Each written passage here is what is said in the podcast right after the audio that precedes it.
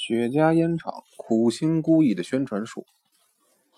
大战末期，在法国诺曼底，第一位空降的美国伞兵就是嘴里衔着雪茄烟着陆。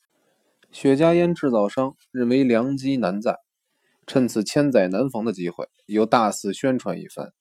吸雪茄可以提高勇气，更把雪茄的身价抬高了不少。各种行业中最善于宣传、肯花大钱来做宣传的。恐怕莫过于早期的烟草制造业。雪茄烟的亨白、老美女，卷烟的集市、骆驼，用在宣传推销的费用真是大的太惊人了。美国在早期电影里，口衔雪茄，身着工装，头戴鸭舌帽子，大家一看就认定他是歪哥。这种宣传无疑的对雪茄烟的销路发生了严重的坏影响。于是。由雪茄烟协会领头发起，向好莱坞影坛进军，提出交涉，希望不要让银幕上的暴徒口衔雪茄。起初是遭到好莱坞影业当局拒绝，后来协会用种种的手法向影界的权威人物提出，全美国有两万五千家雪茄烟店，每天经过雪茄店的行人，照最保守的估计也有五百万人。假如好莱坞当局同意，嗣后在影片里。饰演坏蛋、强盗、流氓之流，而改为脑满肥肠的董事长、总经理、绅士型的大亨人物，口叼着雪茄烟，则全美国三千多家雪茄烟店愿意免费给各影片公司新出品的做广告，以资吸引观众。这个两盟奇异的建议，最终得到了各电影制片商的全力支持。这样一来，雪茄烟不但受到美国各阶层男士的欢迎。就连妇女们也不再提出抗议了。同时，正是大家对于癌症谈虎色变、畏如蛇蝎的时候，制造雪茄烟的厂商拼命说烟叶不会让人感染癌症，可怕的是卷烟纸，更增加了一般人对卷烟的恐惧。不管真假，都摒弃了纸烟，改出雪茄。雪茄烟从此获得了新的转机，进而风行各地。虽然没有把香烟打倒。可是雪茄烟终于抬头，和纸烟并驾齐驱了。雪茄烟的种类，中国人喜欢抽雪茄烟的本来不多，一般抽雪茄烟的朋友也只是知道雪茄烟或者是吕宋烟而已，很少有人细细去研究它的。其实仔细分析起来，雪茄烟的种类可太多了。以产地来说，约略可分为三大类：是荷兰、菲律宾、古巴。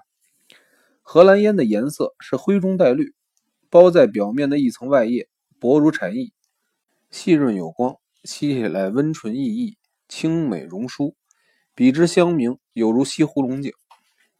菲律宾雪茄烟烟色褐里泛红，纤维较粗，纹理分明，烟味香醇厚重，无论是机器或人工卷制，都不如荷兰烟细致精巧，表里均衡。可是沉着雄劲，又非荷兰所及。要抽菲律宾的雪茄，应该买平头式，最好避免吸用密封式，因为密封式必须用特制的剪烟刀，将吸口剪成鱼嘴形来吸，才不至于结火，或者吸到一半烟就烧瘪。这固然是卷制时松紧欠匀，可是吸者的功夫不佳也有关系。菲律宾的雪茄。也以吕宋岛苏门答腊所产的烟叶卷制的最好，干而凝重，抚育充和，比之香茗有如故都双熏香片。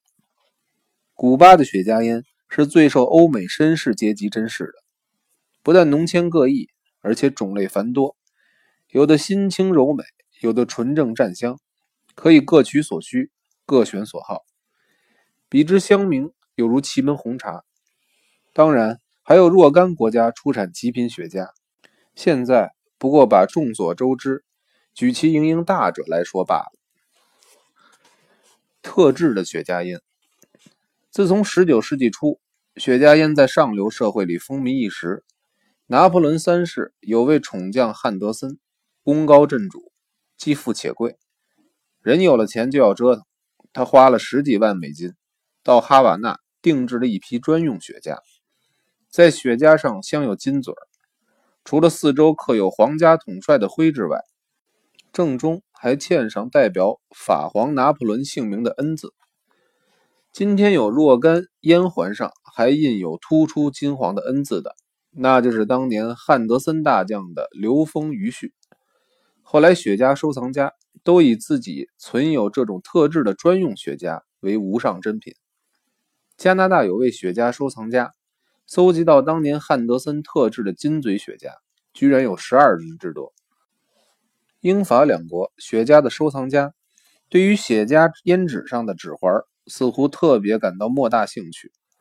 当年合肥李鸿章奉派为钦差大臣，出使英国，英国宫廷对于李文忠礼遇优渥，特别给李中堂定制了一批雪茄，二十五支。装烟夹上烫有对李的惠临表示欢迎，中英邦交从此永固的字句。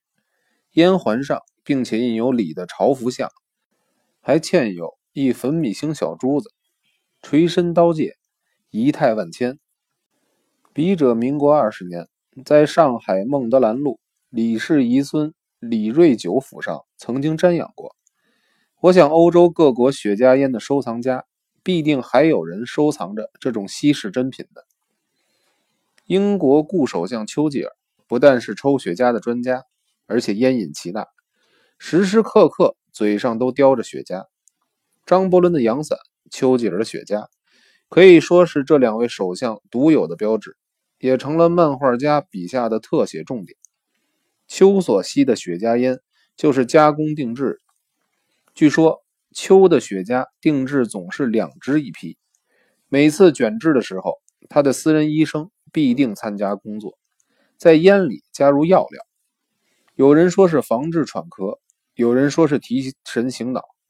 总而言之，他的专用雪茄每支都掺有定量的药剂，那是千真万确的。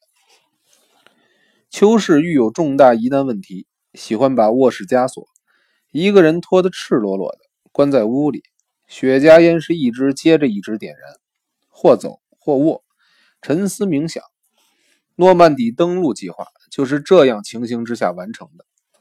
他在卧房不眠不休，绕室彷徨了将近一个星期。据他的侍者说，他后来进屋打扫清洁，发现到处都是烟蒂，地上铺了一层雪茄烟灰，数一数，残留烟蒂有八十多枚，平均每天。要抽十二支以上，从此英国无人不知首相丘吉尔是雪茄大亨。